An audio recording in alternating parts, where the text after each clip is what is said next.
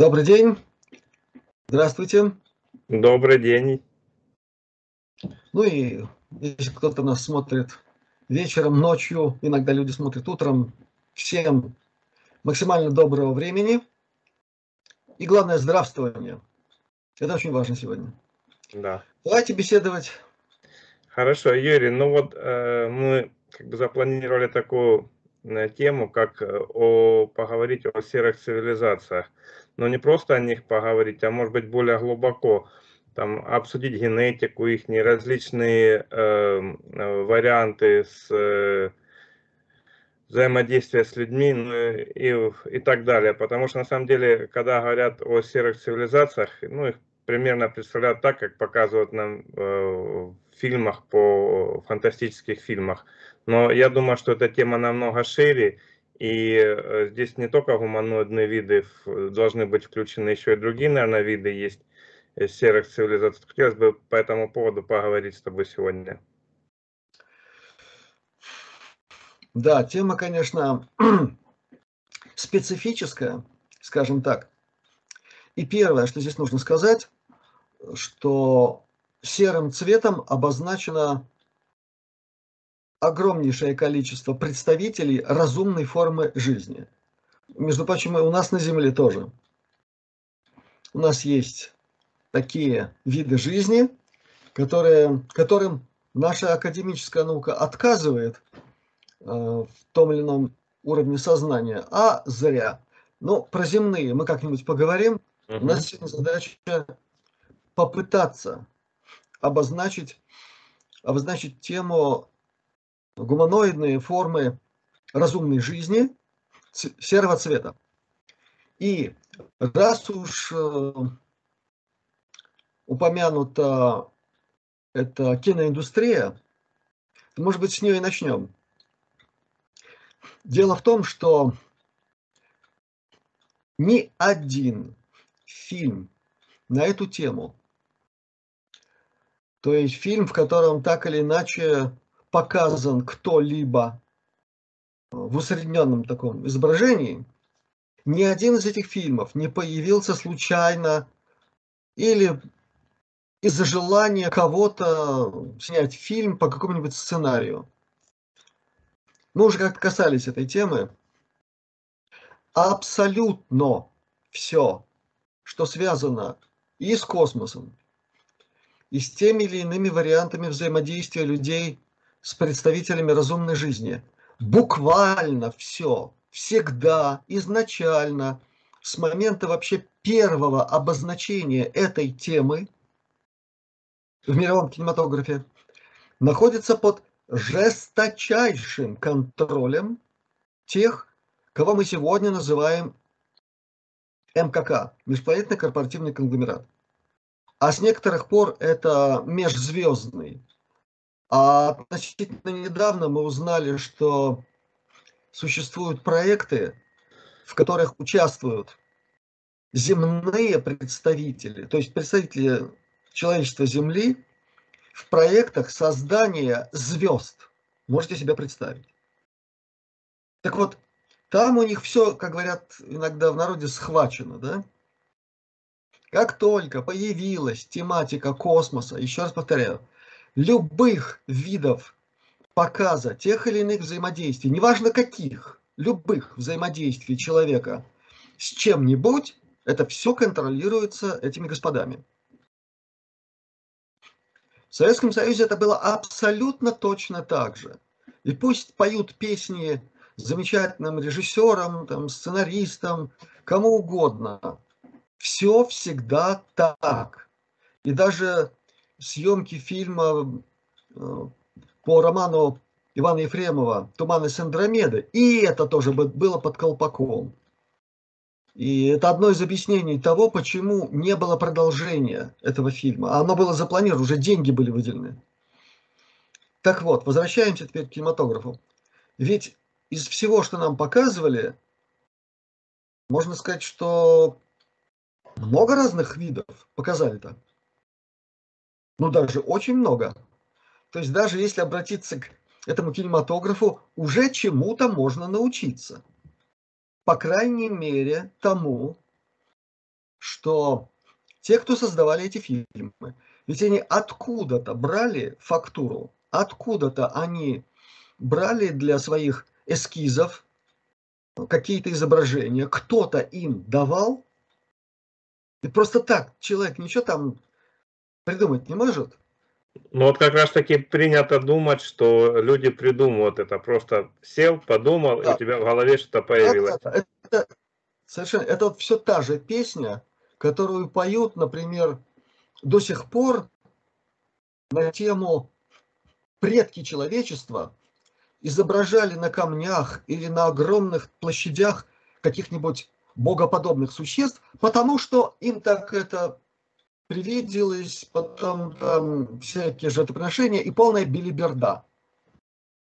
Давно известно, как работает сознание человека. Кому надо, очень хорошо известно, и даже слишком хорошо известно всяким манипуляторам. Они знают законы, по которым человек что-то может выдумать, а что-то напрочь никогда. Есть определенные закономерности в том, что человек может выдумать и что нет.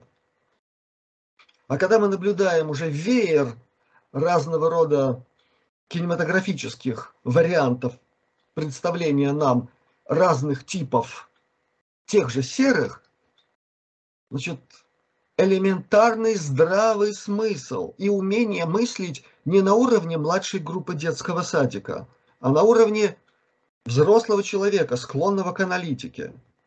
Уже этого достаточно для того, чтобы понять, что нам что-то показывают. Дальше уже можно начинать копать, как говорят, да? И при желании действительно много чего можно накопать. Теперь, что касается этой тематики вообще. Ну, в той или иной степени это более или менее отработано в некоторых группах людей, которые до сих пор называют себя уфологами. Ну, честь им и хвала в каком-то смысле, но и мое соболезнование абсолютному большинству этих людей. Потому что они отстали от жизни, мягко выражаясь, очень очень сильно. Потому что в эпоху э, все более ускоряющегося процесса раскрытия с большой буквы темы «Тайная космическая программа», уфология занимает скромнейшее место, где и, в общем-то, и положено. Ну, сколько можно бегать за тенями? Ну, это, это не взрослое, в общем-то, дело. А взрослое дело спокойно, методично и сообразно со всеми главными принципами системного исследования информации изучать то, что доступно сегодня на тему «Тайная космическая программа», а в ней есть место изучению разного рода гуманоидных цивилизаций. И там много всего очень важного. И там есть определенное место. Есть, есть. Я сразу успокою некоторых особо рьяных. Есть там место, и информации, приходящей из ченнелинга, так называемого. Но вот с этой частью информации надо так серьезно разбираться. Ой-ой-ой, мама не горюй. И когда начинаешь с этим серьезно разбираться, то выясняется, что из всей ченнелинговой информации, включая визуальные образы и многое другое, верифицировать можно в лучшем случае 5%. Остальное как раз то, о чем было сказано, но не в смысле выдумать, а в смысле нахватался человек каких-то образов. Наша подкорка-то работает, наше подсознание работает, впитывает. Человек может даже этого не осознавать, а он может воспринять какой-то образ. Сегодня эти образы настолько эксплуатируются мощно, они везде, они просто везде. И у человека, склонного к впаданию в так называемые параллельные состояния, может начаться нечто, что он воспримет как посылаемую ему информацию. Мне приходилось, и к великому сожалению приходится, анализировать такого рода информацию. Так вот, повторяю еще раз, и по моим прикидкам, и по э, анализу тех, кто сегодня с этим работает, 5% да, это вот может быть верифицировано. Как это делается? Это особый разговор, это профессиональный подход. где куча важных параметров исследуется. Прежде всего личность человека и многое-многое другое. Обстоятельства, там, вплоть до освещения. Ну, все важно при профессиональном анализе, понимаете? Так вот, теперь возвращаемся к, собственно говоря, сути вопроса. И исходя из того, что я сказал, и, еще о многом не сказал, то есть информационные каналы, по которым можно собрать информацию, дальше анализировать, обобщать, выстраивать определенные направления исследования.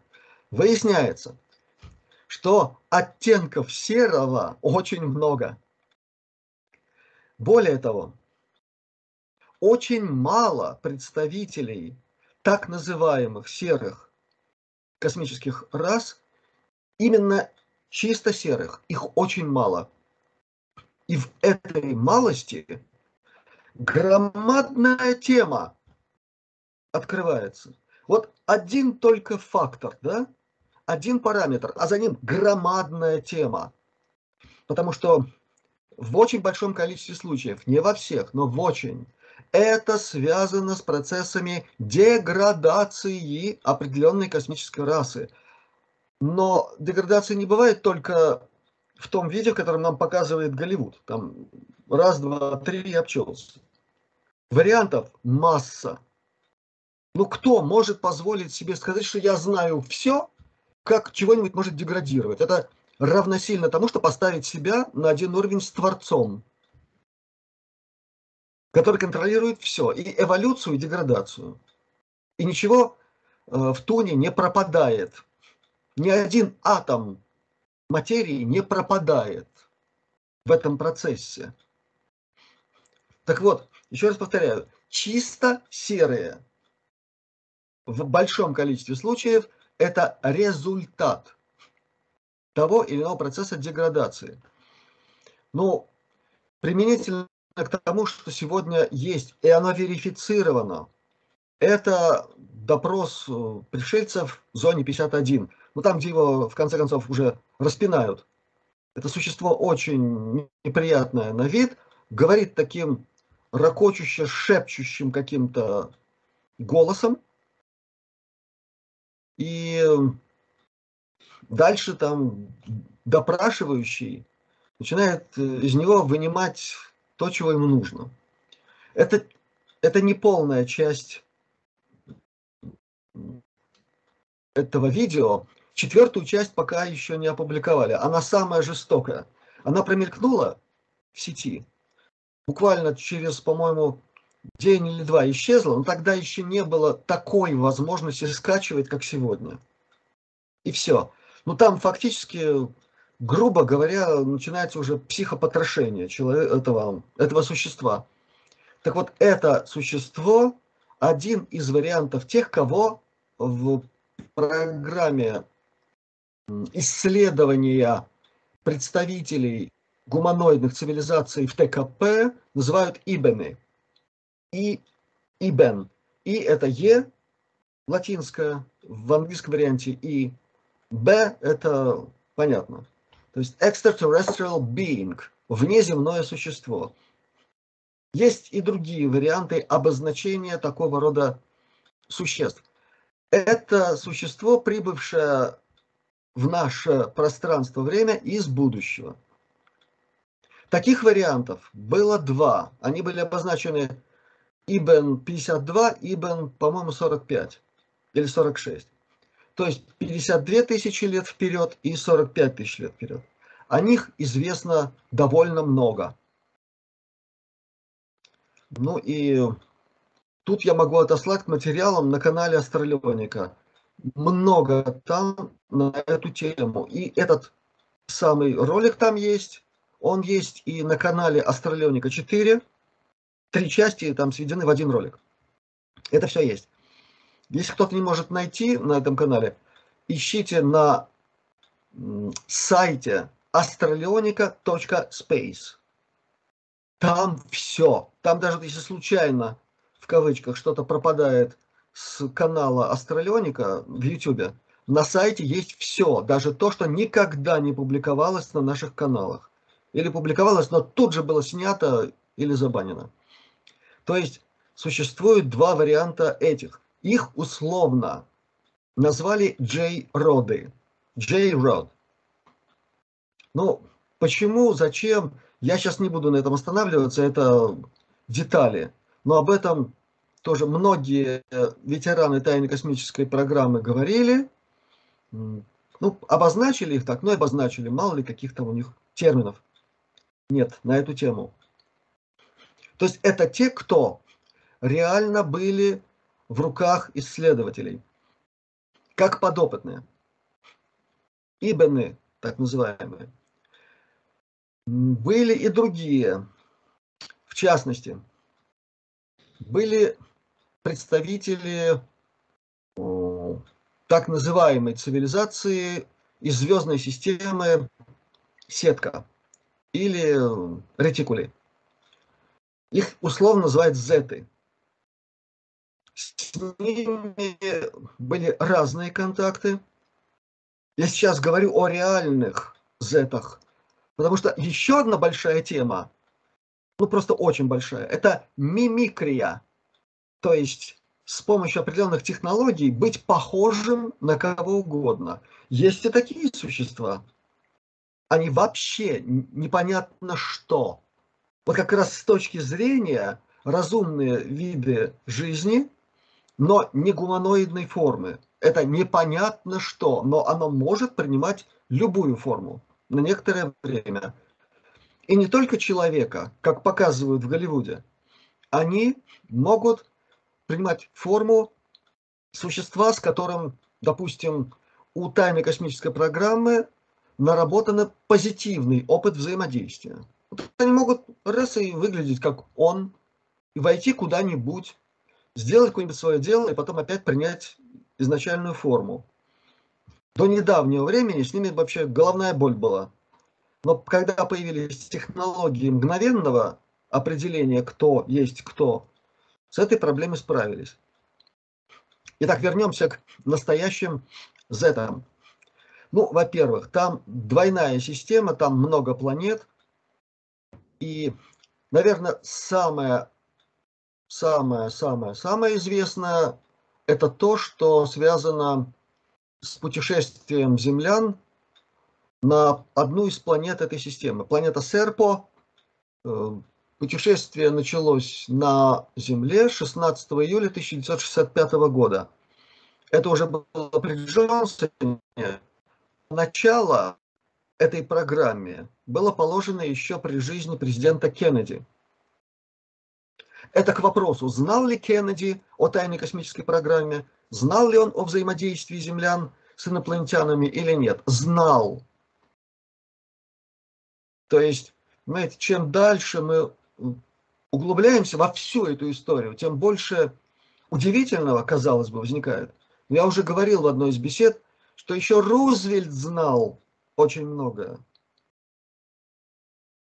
В том числе то, что он получал в виде информации от соответствующих структур Соединенных Штатов Америки, когда американцы еще могли получать какую-то информацию от немцев. Это были 30-е годы. Вот когда на самом деле все началось серьезно. Я сейчас говорю об американцах. Немцы начали раньше. И, конечно, у немцев гораздо больший опыт взаимодействия в общем, с кем угодно. Вот сейчас мы говорим об этом предмете, условно говоря, условно, вне темы немецкая тайная космическая программа. Хорошо? Итак, путешествие на планету Серпо. 16 июля, вот скоро годовщину можно будет отмечать, да? да. 65 -го года 12 землян погрузились на посудину этих серых, и они, значит, определенное количество времени туда летели. Есть цифра 13 лет, и большая часть этого времени э, была занята подстраиванием под определенные обстоятельства мы говорили об этом, еще будем говорить, как это непросто и насколько разнообразны варианты космических технологий, позволяющих мгновенно летать в другие галактики, даже в общем, другие вселенные. Теперь уже об этом идет речь. Тогда, в 1965 году, у этих э, представителей системы СЕРПа была такая технология, что мгновенное путешествие между основными, основными объектами, но подстройка параметров под конкретную Солнечную систему занимая, занимала у них тогда много времени. Так вот, почему я об этом говорю так подробно? Потому что это самая изученная, самая задокументированная часть этой темы. В 2005 году появилась информация, которую слил один из источников, так называемых, из э, военной разведки. Этот человек вышел на исследователя, зовут его Лен Кастен, и в результате взаимодействия этого источника с писателем, назовем его так, возникла книга, в которой ну, с очень-очень большими деталями описано это путешествие, и книга называется Secret Journey to the Planet Serpol. Книга есть в продаже, если что. Э, Лен Кастен дал очень много интервью и на тему предыстории этого путешествия американцев, и на тему послесловия того, чем э, эти инопланетяне одарили людей в надежде, что это будет достоянием всего человечества. И среди этого пресловутая желтая книга, то есть устройство, позволяющее мгновенно получать информацию на любую тему. Причем достоверную информацию. В основном шла речь там о том, что с помощью этого устройства можно просмотреть любой этап развития нашей Вселенной. И неважно какого участка. И там не искаженная информация. Потому что очень много информации от разных квазиисточников, она искажена разными напластованиями, эмоциональными какими-то шероховатостями, на которые склонны личности. А здесь вот технология так называемой желтой книги. Это то, что передали эти серые. Ну и все повествование, которое на эту тему было запечатлено, там больше трех тысяч, по-моему, страниц. Условно это было названо «Красная книга». Вот была голубая книга, это такая, если угодно, ширма, которую соорудили, чтобы сделать вид, что исследуют феномен НЛО.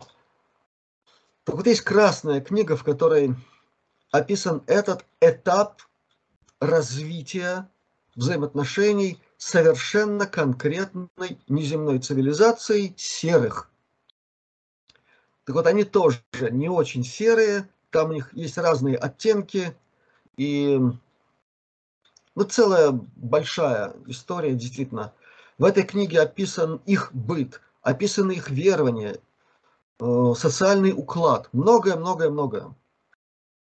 Так если обобщить то, что о них известно, это на тот момент это тоталитарное общество, в котором нет недовольных. Ну, слегка там чем-то могут быть люди на той системе недовольны. Но в общем все делается так, чтобы недовольства не было. Что, там, что там сейчас творится, вот лично у меня об этом информации нет. Так вот, такого рода историй в которых действительно проверенная информация, достоверная, за ней стоят совершенно конкретные люди, совершенно конкретные структуры. А сейчас мы переживаем очень важный этап. Эти все структуры призваны к ответу. Вот почему сейчас об этом спокойно можно говорить. Потому что в самое ближайшее время они будут обязаны по закону в Америке давать показания. Вот в чем дело в отличие от всех других, там, Ченнелеров, еще кого угодно, кого привлечь невозможно. Вот что насочиняли, что выдали в эфир, то и кушай, да? И вот это как раз не очень серьезно. Дальше. Конечно же, существуют и архивы. И когда я работал в Латвийской научной уфологической ассоциации, у нас еще была ЭНИО приставка. То есть мы занимались вопросами эниологии, энергоинформационный обмен, все виды взаимодействия человека с окружающим пространством. И в этой науке уфология – это частный случай. То есть мы подходили к, к этому профессионально, со, с точки зрения пока еще существующей науки. И, конечно, мы знакомились со специальными архивами, где были рисунки с натуры, что называется. Либо людей, которые попадали в контакт с теми или иными представителями разных цивилизаций космических рас. И среди них были разные серые. Либо это были фотороботы, которые составлялись по всем канонам того времени. То есть это, это понятно, что там у нас работали люди из Министерства внутренних дел. Так вот, среди того, что было доступно, собственно, серых или чисто серых, как я уже сказал, примерно 5%.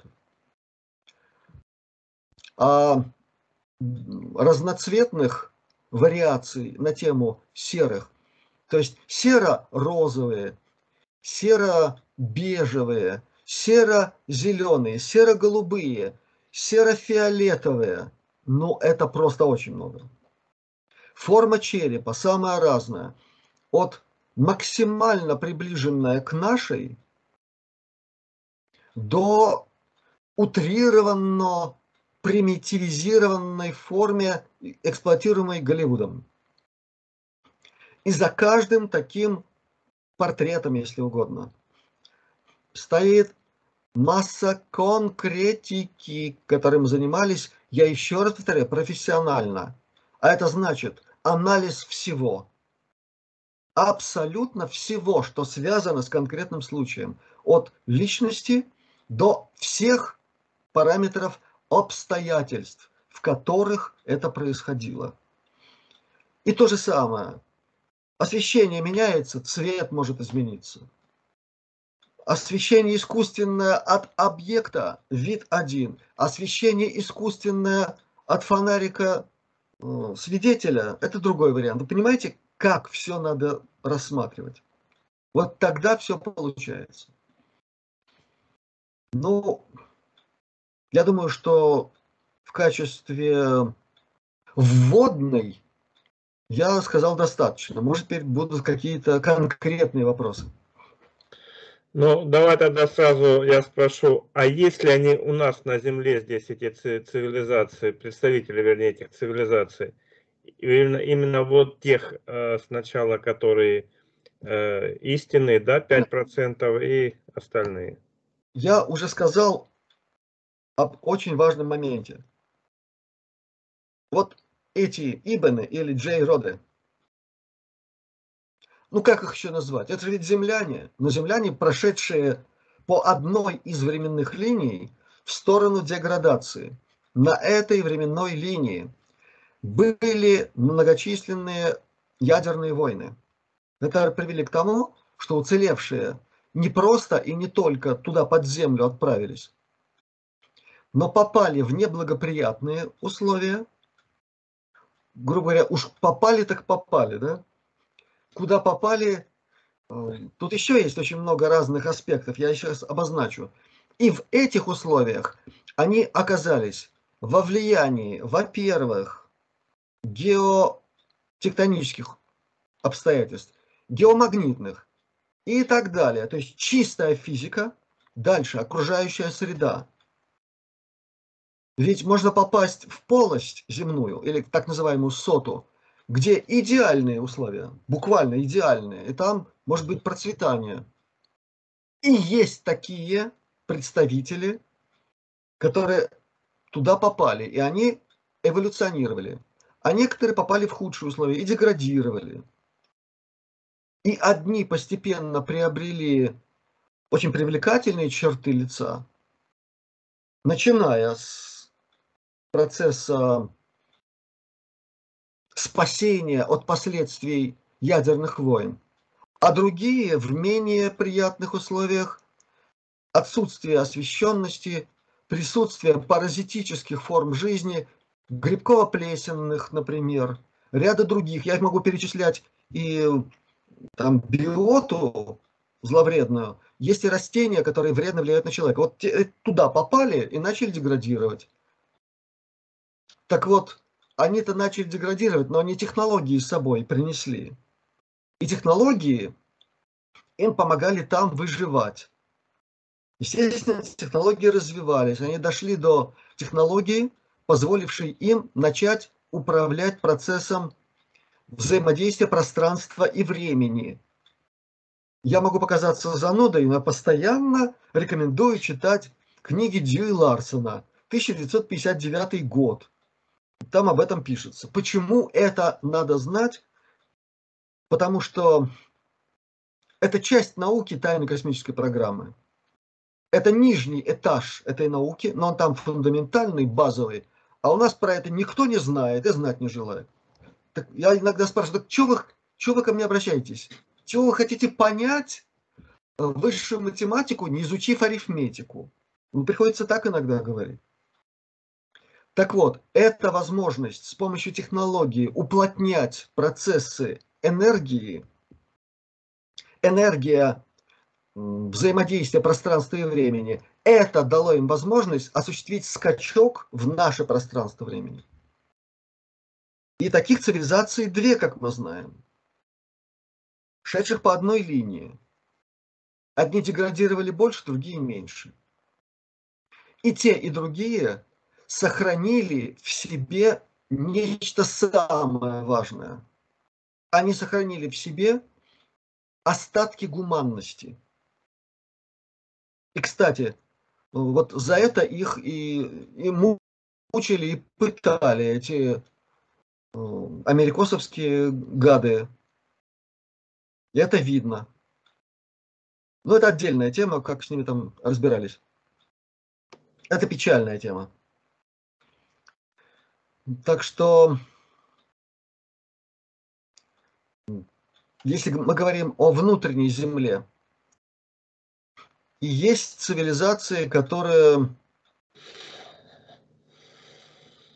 попали на Землю, как серые. Какое-то время здесь присутствовали, у них свои программы были. Им здесь понравилось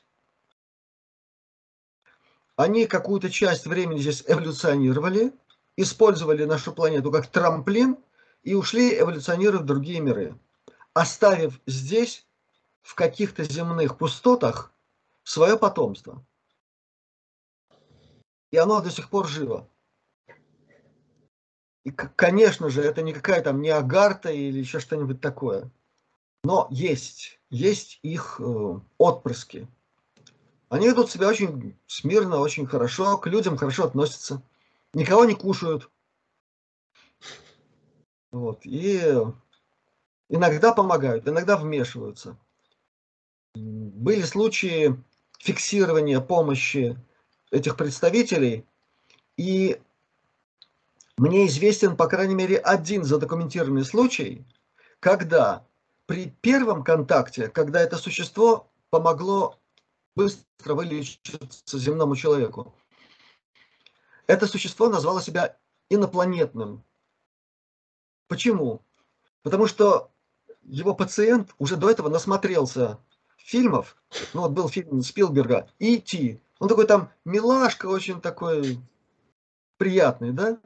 То есть он его считал, понял, что если он скажет, что он инопланетянин, реакция будет менее стрессовая, чем если он скажет, что я вообще из Земли тут делился. То есть они считывают мгновенно. Они работают максимально щадяще. Но я сейчас говорю о позитивных серых. И их большинство. Есть негативные, да. И в сетке, то есть ретикуле, созвездие, есть всякие ну, всякие. Так устроена Вселенная. Есть э, главный закон во Вселенной, закон свободы. Нарушить его не может никто. Даже Творец. Он не имеет права ничего нарушать. Он следит за соблюдением всех законов. А раз свобода, значит, возможны и какие-то последствия неразумного использования свободы. Какого-нибудь непредумышленного зла. Что такое зло? Зело. Слишком в русском языке. Слишком. Не рассчитал. И сорвался с направления эволюции, попал в турбулентную часть. Дальше вовремя не принял решение обратно. И все, время пропустил. Все, дальше тебя эта эволюционная линия уже не принимает. Ищи другую. А пока ты ее найдешь, ты можешь деградировать. Я сейчас максимально упрощенно объясняю суть непредумышленного зла, в которое может рухнуть любая цивилизация, любой человек может рухнуть.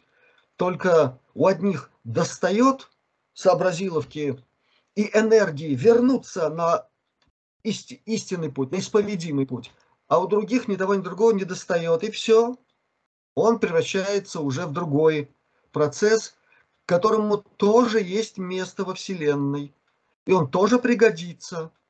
На нем будут испытывать тех, кто рванул в своем развитии. Ничего не пропадает даром и зря. Вот так. Ну, может, еще какие вопросы есть? Угу. А скажи, пожалуйста, а если, э, ну вот мы, если посмотрим, есть, например, очень много э, в, о, ну, в Южной Америке, да, вот у, у индийских племен различные э, каменные артефакты, где, например, показаны, где э, идут, ну, местные женщины рожают э, детей, и они очень похожи на серых и отдают их серыми. То есть я хочу сказать, есть ли гибриды между людьми и этими серыми? Есть. На Земле есть здесь? Определенно есть. А их можно как-то определить по по внешнему виду, по их ну, привычкам, каким-то повадкам. Сейчас мы говорим об генетических линиях, начавшихся тогда, когда, ну, это еще было видно. Сейчас это уже настолько переплетенные гибридизации, что, конечно, без специальной технологии это невозможно определить. Но такими технологиями обладают только и единственно представители ТКП. Это можно сказать с абсолютной уверенностью. Причем, если раньше для того, чтобы определить, кто перед тобой, какой генотип, необходимо было чуть ли не в прямом контакте находиться, то сейчас это можно сделать на расстоянии тысяч метров. Летит вертолет, с вертолета прибор направляется на человека, и информация идет мгновенная. Что за генетика? И причем э, я сейчас рассказываю о технологии, которая работала в начале 90-х годов. То есть она уже устарела? Она устарела. Если суммировать все, что сказано на тему миниатюризации и увеличения мощности такого рода приборов, ну я извиняюсь, если в начале 2000-х уже были эти приборы, выглядящие как смартфон, то в карман можно положить, с помощью которого можно самого себя исследовать нажатием там, на кнопку на атомарном уровне, и, соответственно, если где-то что-то не в порядке, нажимаешь на кнопку, у тебя все в порядке. И даже не важно, что это за атом атом, какие там болезни, да? У тебя на атомарном уровне все выстраивается.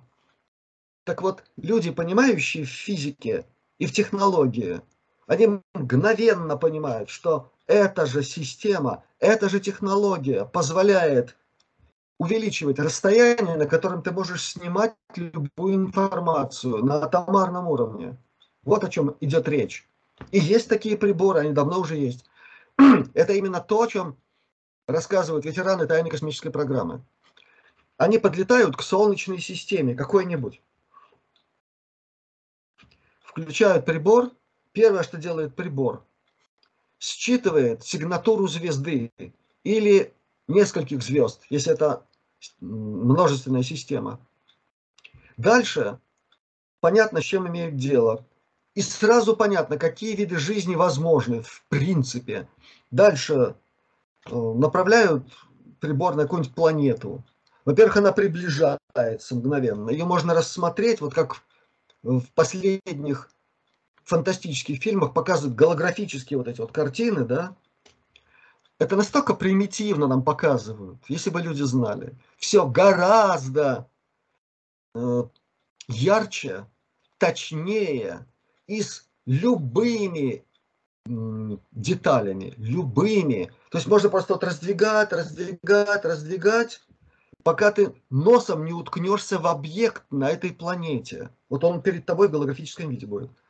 А корабль еще даже не подлетел к Солнечной системе. Понятно? Это начало двухтысячных. Поэтому вычислить носителя определенной генетики сегодня это вообще не постановка задачи. Постановка задачи – это определить в этом существе какие-то основные типы, которые тут же мгновенно сравниваются с считывающей системой на борту, да? и который говорит, этот, скорее всего, вот с такого созвездия, с вкраплениями генетики из такого, там, из такого, из всякого. Вот что такое технология 2000-х э, годов, начало 2000-х. Понимаете? Вот так. А скажи, пожалуйста, а вот, э, вот такие смешения генетик, они же, наверное, вредны? Э, от них, наверное, вред какой-то для здоровья человека, для продолжительности жизни? Ну, если вредны, потомства нет. Оно не жизнеспособно. Тут, тут ответ очень простой. И если мы сейчас говорим о генетических линиях тех, кто был зачат тогда, когда вот эти вот изображения каменные делались с натуры, угу. с натуры, это еще раз к вопросу о том, что древние что-то там выдумывали, да? Они все с натуры делали. Так вот, ну за это время, кто был не, жизнеспособен, те вымерли. Просто и ясно. А сегодня, ну, даже наша тупая и невменяемая генетика, которая ну, много чего может, вроде как, она говорит, что наиболее развитыми и в чем-то универсализированными качествами обладает как раз метис, то есть человек, у которого намешана генетика. Ему больше достается. Другое дело, что это не надо путать с генетическими ошибками, поломками и прочими делами в смысле несовместимости. Но я еще раз повторяю, если несовместимо, потомства нет. То есть те, кто выжив, сейчас живет, то есть, ну как, выживают сильнейшие, то есть все, что Я нет... больше скажу. Иногда это очень талантливые люди, может быть, даже более талантливые, чем все окружающие, у которых таких меток, условно говоря, но надо понимать следующее. И я много раз об этом говорил. Да мы все тут не местные. Потому что зем, земля многократно очищалась, просто с корнем тут все вырывалось. Космические расы сменяли одна другую. И с белого листа просто приходилось начинать. Все. Настолько были кошмарные тут пертурбации, катастрофы, иногда искусственные, иногда в результате космических войн. Надо было начинать с нуля фактически. Поэтому те, кто сегодня живут на Земле, это представители совершенно разных космических рас и космических цивилизаций. Многие из них даже из других галактик и из вселенных. Это нормально. Ненормально. До сих пор э, топать ногами и кричать, мы тут одни во Вселенной. Вот это полная ненормальность. Абсолютно. Это какая-то клиника уже. Понятно. Хорошо. Э, тогда мы, может, сейчас перейдем к вопросам зрителей, но перед э, э, вопросами тогда, может, ты порекомендуешь нашим зрителям и нам тоже, какие вот можно по этой тематике книги почитать, фильмы посмотреть, интересные, толковые такие, путевые? Ну, я уже обозначил книгу угу. Лена Кастена. Я вот только не уверен, что она переведена на русский язык, пардон. Угу. Тут уж э, как-то надо тут на эту тему подумать. Это первое. Второе. Ну, есть видеоролики с его участием. Еще раз. Лен Кастен. Угу. И в этих интервью он довольно подробно рассказывает, я уже сегодня говорил, и о предыстории всего этого, о самом путешествии, как оно проходило, весьма трагичным. Там один из участников умер еще на пути к этой планете. Потом, что там с ними приключилось, как они возвращались обратно, все очень интересно. И не, не только интересно само по себе, но именно в ключе сегодняшней беседы, потому что там очень много на эту тему сказано. Что касается разных других книг, море разливанное. Так что просто надо не лениться и искать. Угу. Если говорить о кино, ну, огромнейшее количество сериалов на эту тему снято, где серые или злыдни, или добрые, хорошие, иногда очень редко нейтральные, иногда слуги каких-то более неприятных существ, ну как в, э, в фильме «Восхождение Юпитер». Серые там это мальчики на побегушках, у всех, кто ими там помыкает. Э, ими там управляет Дракоша, а Дракоша-то, между прочим, там находится в подчинении у весьма человекообразного персонажа. И это тоже одна из тем. Таких вариантов огромнейшее количество. Ну, просто огромное. Где непонятно, кто кем командует.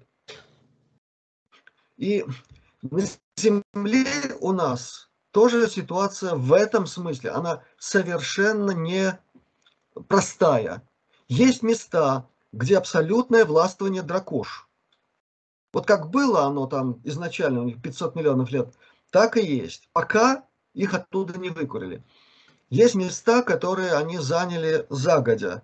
Ну, это, конечно, прежде всего Рим, это Ватикан, там, под собором Святого Петра. Это Лондон, собор Святого Павла, и еще кое-где. Места известные. Я об этих говорю, потому что, ну, это уж совсем известно, да. Я просто не хочу э, тут э, злить зверюшек. Ну да. Они, они огрызаются, а иногда приходится это чувствовать. А есть места, где, ну, нет уж такого уж исключительного властвования. Например, Турция. Их там хвостатых выкуривают и будут выкуривать. А для того, чтобы выжить, они сейчас вынуждены пойти на поклон к анунакам, которые там, на территории Турции, пока ведут себя по-хозяйски. Вот такая ситуевина. Да. И в результате хвостатые на побегушках у анунаков. Там, подчеркиваю. То есть Друзья, дорогие, ну нельзя примитивизировать взгляд на взаимодействие космических рас, имеющих в истории своего взаимодействия миллиарды лет. Вы понимаете, какие могут быть компоты? И сейчас вот на шарике мы это и видим. В этом сложность решения некоторых задач по очищению местных авгиевых конюшен. Они очищаются, трясти еще будет где уж совсем без этого не обойдись, не обойтись. Но понимать надо все верно. И В этом смысле последнее, о чем я должен сказать, это пресловутые биороботы или клоны. Среди серых их огромное количество. Их просто можно штамповать большими, больш, большим числом, чем другие формы антропоморфной жизни, то есть похожие на нас. Это уже детали технологии, если угодно. Хорошо, благодарю, Юрий. Тогда мы эту тему закроем. И давай несколько вопросов я задам от наших зрителей, которые после э, выхода видео всегда задают. Вот один из них э, по Австралии. Странный забор в Австралии и артерии под океаном. Какие тайны они хранят? Что это такое вообще и кто их построил? Артерии под океаном, ну, странное выражение. Я могу только э, подразумевать то, что видно, видно на дне океана проходят такие четко в конкретном направлении с юга на север такие вздутия, они действительно выглядят как вспухшая или вена, или артерия, какой-то кровеносный сосуд. Да, это похоже. Значит, коротко на эту тему могу сказать, это до сих пор существующие системы связи, или, если угодно, такая магистральная линия перемещения, которой пользуются ну, конкретные цивилизации, мной сегодня уже упомянутые. Некоторые из них не только внутри э, земных сот, а там каждая сота – это гигантское пространство. Одна сота может быть как штат в Америке, например. А у некоторых есть свои выходы из этих сот под морским или океаническим дном. И свои базы исследовательские, станции, они друг с другом связаны такими магистральными направлениями. Они выглядят как действительно кровеносный сосуд. То ли артерия, то ли вена. Извините, я эту э, анатомию не изучал глубоко. Что касается забора в Австралии, ну, мы этой темой очень много раз касались в беседах с Владиславом Платоном. Я mm-hmm. говорил о том, что там есть пространство, огороженное так, что мышь не проскочит. Потому что там это, в общем-то, называется одним образом. Это термин, применяемый в среде более или менее что-то слышавших о базах. Базах совместного использования, так называется. То есть там и земляне, и разные инопланетяне. Это Pine Gap. Это в центре Австралии. Так вот, это не просто база, это гигантская территория, на которой производятся разные изделия. Я сейчас аккуратно буду говорить потому что тут тоже можно хлопотать. Изделия, связанные с технологиями полетов другим мирам. Потому что после некоторого периода штат Юта уже перестал быть одной и главной верфью, на которой все эти гигантские космические корабли собирались, а потом через портал их туда выкидывали. Теперь многое перенесено в другие места, и вот в том числе и туда, в Австралию. Поэтому, чтобы даже случайно никто туда не проник, включая, там подумали о том, чтобы и представители других космических рас и цивилизаций тоже не могли туда проникнуть. А это еще одна большая тема, и очень большая, и очень давняя. Что думают, что это только земные зеваки куда-то там могут ломануть или там, в Неллис или Сэнди или еще куда-нибудь, да? Но в кино показывают же. Да-да-да. На Земле есть кому пошустрить, и сюда пытаются прорваться самые разные любопытные. Потому что среди того, чем можно успешно торговать в космосе, технологии входят в тройку главных товаров – и для того, чтобы добыть что-нибудь, некоторые космические расы могут идти на любые расходы и даже жертвы. С некоторых пор то, что производится в рамках тайной космической программы ТКП землян, уже опережает на тысячи лет многие космические цивилизации в других местах. И за этими технологиями идет охота.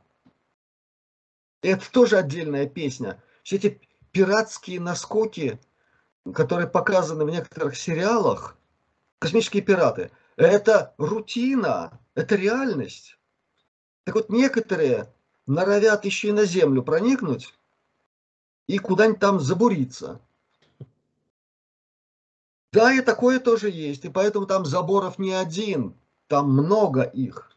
Мы это, один только видим. Да, это эшелонированная система. Дальше. Мы не видим то, что там существует как минимум 20 лет. Это еще голографические системы маскировки. Mm. А голографическая система маскировки это не только убрать из визуального плана и из плана радарной разведки. Это еще построение несуществующих э, физических объектов. То есть голограммы, которыми располагают технологии ТКП, их уже пощупать можно. Вот так. И это абсолютно реальный физический объект, когда на него смотрят или проводят всесторонний анализ. Так что замаскировать можно все что угодно. Хорошо. Вот э, по поводу Марса ты уже говорил, но э, все равно такой вопрос пришел. Прыжки на Марс. Сейчас эксперименты появились благодаря земным ученым или это было извне? Все началось первых опытов на основе технологий, полученных от серых. Я не буду сейчас рассказывать всю эту историю, но так в совершенно сжатом виде. Первые технологии, которые были получены в 1947-1949 году, они э, разрабатывались с помощью кресел. Кресла были изъяты с этих, которые американцы сбили с помощью скалярного оружия. Никакие грозы, никакие тарелки там не сбивали. Это скалярное оружие американцы применили. Это позволило им там что-то распотрошить. И вот, по крайней мере, в, в Монтоке были вот эти первые опыты это ранний этап МК Ультра, отдельное направление, где разрабатывались технологии прорыва в другие временные линии, путешествия в прошлое, и параллельно создавалась система исследования пространства-времени на предмет сооружения порталов. Собственно, для того, чтобы проникнуть в другую временную линию, тоже нужен портал. Это все называется портал. Так что делали люди, но фундаментальная основа была получена от серых. Хорошо, благодарю. Вот следующий вопрос. Как определить клон от человека? Какие главные критерии? Если мы говорим о современных клонах, а раз вопрос задан не 10 лет назад, а именно сегодня, то без специального оборудования это практически невозможно можно. Настолько совершенны клоны сегодня, в тот момент, когда задан этот вопрос. Э, когда были первые такого рода изделия, с позволения сказать, конец 30-х годов, Германия, они уже научились штамповать клонов. Но они были такие несуразные, долго не могли выполнять свои функции, Поэтому их э, использовали просто в качестве исследования, что будет. Тут бросали на определенных прорыв, прорывных направлениях, одевали их в эсэсовскую форму. И вот советские солдаты встречались с этим чудом, которых невозможно было с одного раза ничем убить. Это тогда было. То, с чем столкнулись американцы, ну, это люди в черном. Первые варианты изделия. Да, это, это уже клоны. Но это клоны, созданные серыми и прежде всего, конечно, как продукт необходимый и серым, и тем, кто с ними взаимодействовал в АНБ, Агентство национальной безопасности. Это все там выпекалось, и там контролировалось, и снабжалось всем, что необходимо.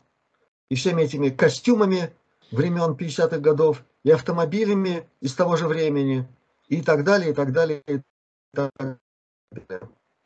На эту тему есть очень хороший фильм «Люди тени».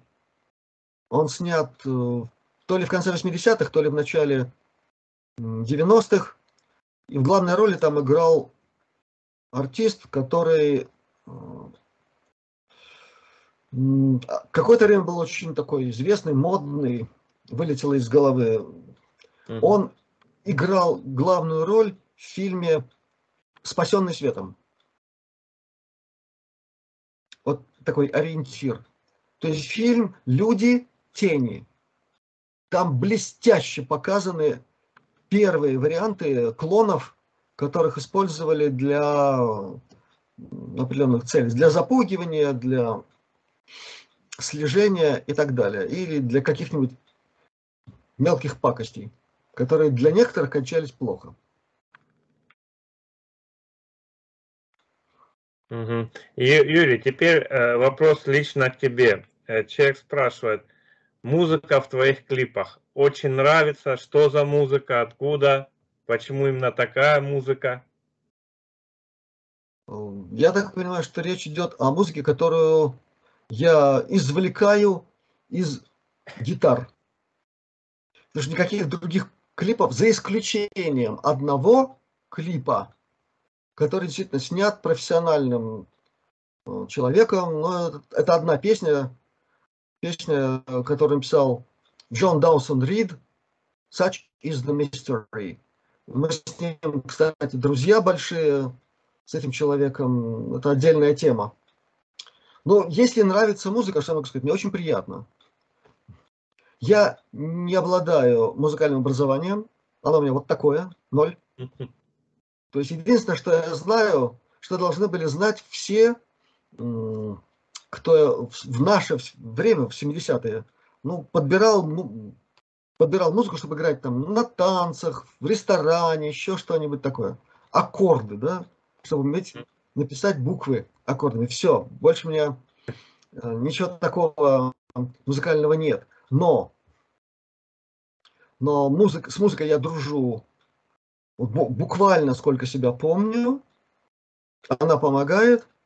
И то, что записано в виде музыкальных произведений, но это то, что я воспринимаю всей своей сущностью и как-то воспроизвожу, извлекая звуки, дергая за струны. К этому прилагается либо чистый звук инструмента, либо я многое пропускаю через специальные электронные устройства, приставки, педали и так далее. И иногда получаются звучания, сравнимые с синтезаторными. Мне удалось как-то каким-то странным образом даже воспроизвести звучание некоторых тембров, которые Вангелис использовал в своих произведениях. Вот как это у меня вышло, я не знаю, но мне это главное, понравилось. Что, главное, что вышло. Оно вышло, и я не злоупотребляю этими тембрами. Ну, нельзя все время играть, будет скучно просто. На одном уровне.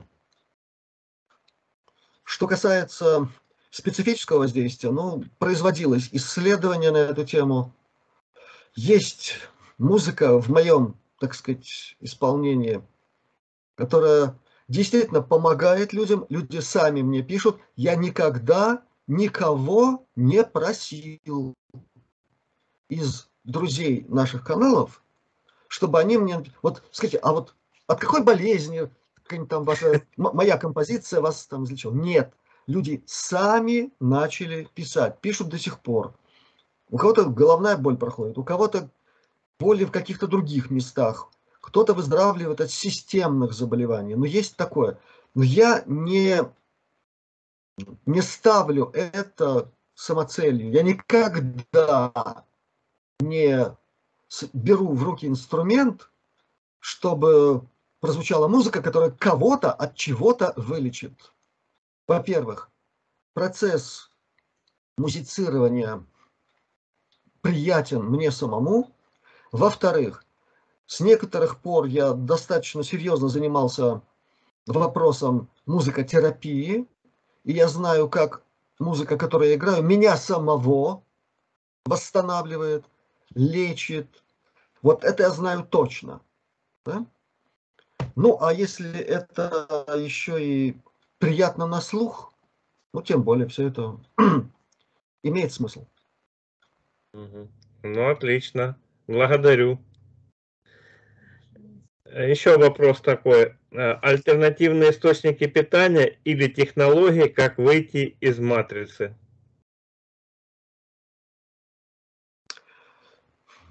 Сами по себе альтернативные источники питания без радикального изменения принципа власти на планете ничего не решают.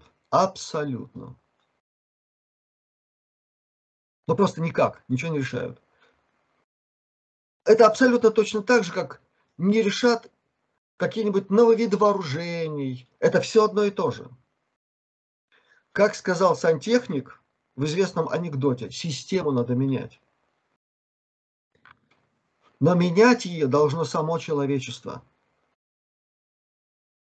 Вот тогда все будет к месту. Тогда и альтернативные источники питания будут не альтернативными, а главными. Потому что энергии так называемой нулевой точки или энергии мирового эфира в тайной космической программе пользуются как минимум с середины 50-х годов.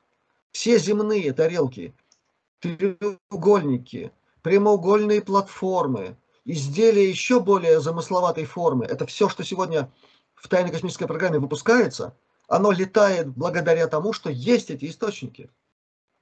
Они не альтернативные. Там это главный вид энергии.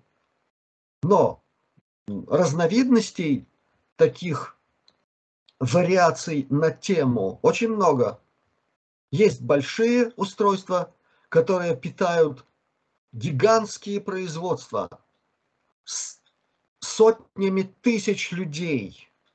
Это подземные города, на которых круглосуточно производится космическая продукция, которой МКК торгует с другими звездными системами.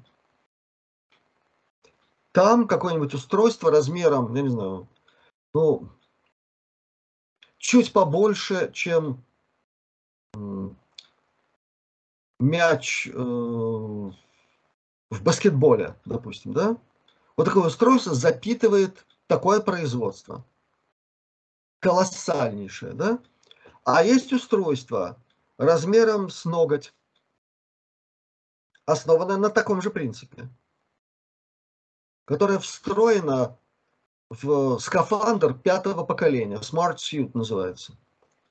И вот это устройство позволяет снабжать энергией то, что не выглядит как скафандр, но облегающее такое что-то, и которое дает фору всем чудесам Голливуда, которые нам показывают. Там железный человек, еще что-то такое. Это такие финтифлюшки по сравнению с тем, что наработано на технологиях э, Smart Suite пятого поколения. Это уже внутренний портал. Это не полет в атмосфере, там, на крыльях, оставляя за собой огненный след. Это керосинка по сравнению с, этим, с этой эволюцией. То есть ты сконцентрировал внимание на точке, находящейся где-нибудь там на горизонте, ты уже там. Вот что такое Smart Suite пятого поколения. То есть это портал, который ты включаешь силой мысли. Индивидуальный, можно сказать. Естественно, да, и ты вот можешь делать в любом месте Вселенной этот портал. На гигантские расстояния, от одной планеты до другой. Вот что такое энергия, да? но она там не альтернативная, она там нормальная. Вот наша задача дожить до того момента, когда мы все сообща решим, что мы друг к другу должны относиться так, как мы хотим, чтобы к нам относились. Мы все это должны решить сами, без понуканий, без причитаний, без проповедей молитвенных, с потрясанием очередным крестом или еще другим каким-нибудь каким-нибудь ритуальным изделием. Мы должны возжаждать жить так, потому что так живет вся Вселенная, нормальная. А там, где этого нет, там ненормально развиваются дела. И есть миры, где все есть. Вот у драконийцев, вот в их империи все имеют любое количество энергии, любое количество благ. У них в империи, там, где они живут, там другие проблемы, но у них нет этого тихого ужаса, как у нас, технологического, что мы дровами печки топим для того, чтобы зимой согреться. И это драконийцы, которые нас тут терроризируют и держат ниже плинтуса во многих местах. А у себя вот так вот. То есть само по себе обладание источником энергии проблему не решает. Еще и потому, что если уж да, то для всех. Да? Какие могут быть в таком случае избранные, если это для всех? А если у нас есть мафия, если у нас есть э, много-много чего, у кого в мозгах поступи с другим так, как я хочу, чтобы с ним поступили, а, а дальше меня не касается, да? Ну и что тогда будет? Тогда не будет, по всей видимости, ничего тогда начнутся между собойные выяснения, и стрелки такие забьют, что от нас ничего не останется попутно. Вот так. А про технологии выхода из матрицы? Главная технология выхода из матрицы – жить по золотому правилу. Да. Которое я только что обозначил да, да, да, я помню. Все остальное чушь собачья. Хорошо. Юрий, вот такой вопрос. Ты, наверное, видел э, видео, где есть такие существа, как рейки. Вот откуда они появились и их происхождение, что они делают у нас на Земле, если они не с Земли? Еще раз. Некоторые, ну, по крайней мере, ну очень-очень на них похожи, они на Земле. И еще раз, ребята, ну не надо недооценивать нашу Землю. Это гигантское космическое тело, несущее в себе очень много разных эволюционных проб, если угодно, так это можно назвать. И кого только тут нету. У нас тут птеродактили до сих пор летают в небе, ребята. Это во-первых. И их на видео снимают. Это все реально люди-мотыльки там порхают. И есть многие представители этих интересных штуковин. Так вот, есть, э, во всяком случае, те, кто считает себя специалистами, экспертами в этой теме. Они говорят, мы уже различаем местных и тех, кто откуда-то прибыл. Откуда они до сих пор понять не могут. Так что и тут все гораздо интереснее, чем какой-то один вариант. Но то, что они есть, это точно. Если их на видеофиксаторах там уже видно, о чем говорить. А они опасны для людей?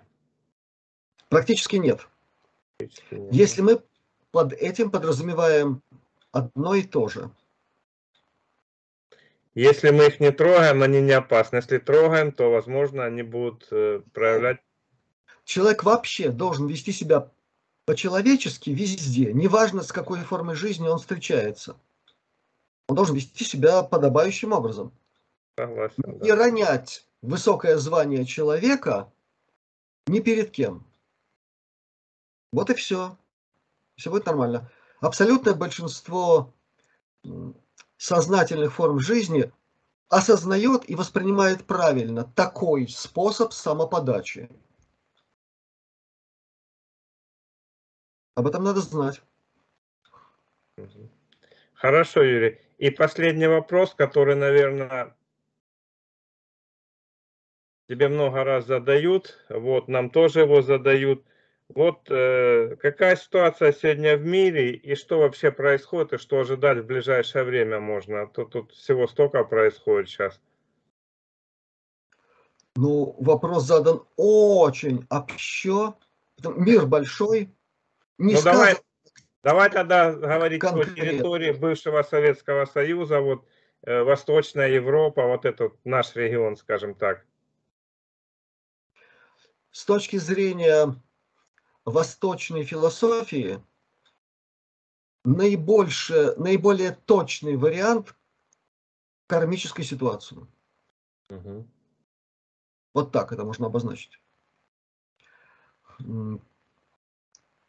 Если мы будем называть это в терминах э, большой политики, это можно назвать прелюдией к опере, которая заканчивается позитивно, э, и апофеоз этой оперы – это не Советский Союз 2.0, угу. А это гораздо более толковое геополитическое образование с учетом всего обретенного опыта все, что было пережито в этой части Земли, оно, безусловно, трагично. И мы еще, мы очень многого не знаем об этой трагичности. Мы такого не знаем, что, в общем, я даже сейчас говорить не буду, насколько это все жутко, бесчеловечно, антигуманно, трагично. Это, это просто дичь. Но это драгоценный опыт. Он обретен. Теперь не надо рассказывать про Запад в программе какой-нибудь там зарубежная панорама что-нибудь такое, что в советское время было, да? Угу. Люди, уже есть два поколения, которые все это поимели, счастье, во всех смыслах, да? И теперь не надо объяснять, что это такое Запад во всех смыслах. Во всех. Обретен драгоценный опыт. А тяга центра стремительное, то есть к консолидации какого-то единого, общекультурного, его назвать панславянским пространством, оно набирает силы.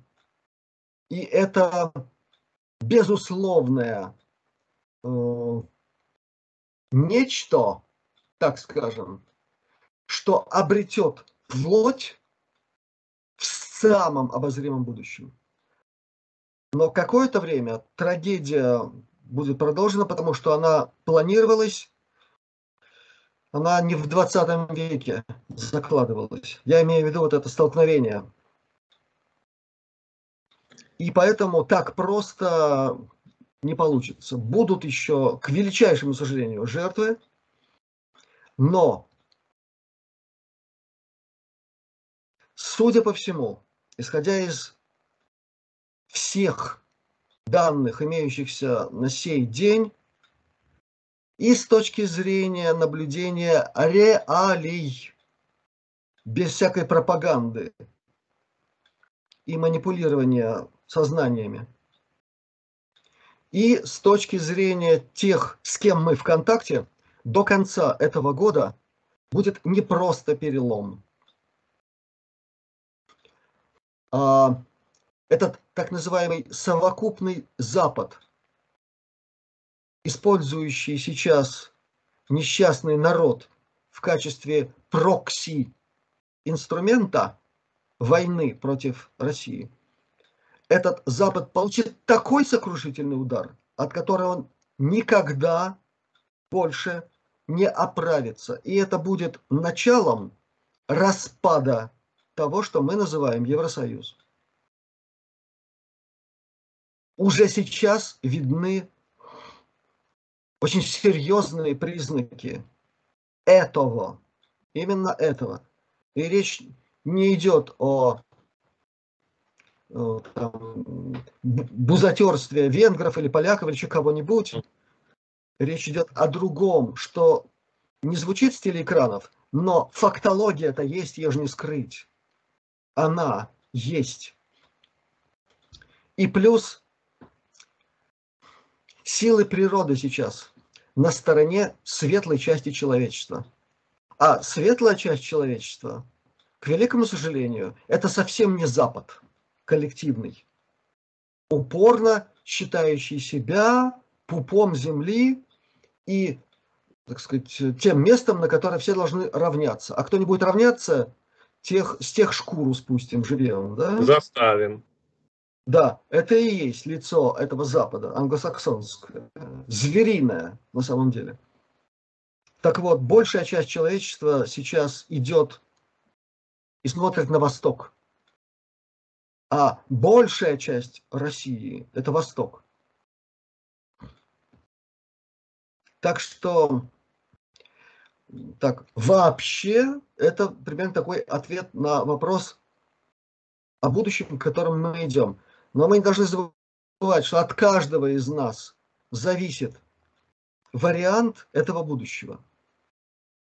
Будем правильно действовать, меньше будет потрясений, жертв, страданий и всего остального. А квинтэссенция верного действия – это золотое правило. Вот так. Угу. Отлично. Хорошо, Юрий, благодарю тебя за э, ответы на вопросы. Ну, на сегодня все. Спасибо за беседу. Всем друзьям наших каналов еще раз здравствования, благополучия. Ну и до новых встреч как-нибудь еще. Готовьте вопросы, ребята. Да. До скорых встреч. Счастливо. Счастливо.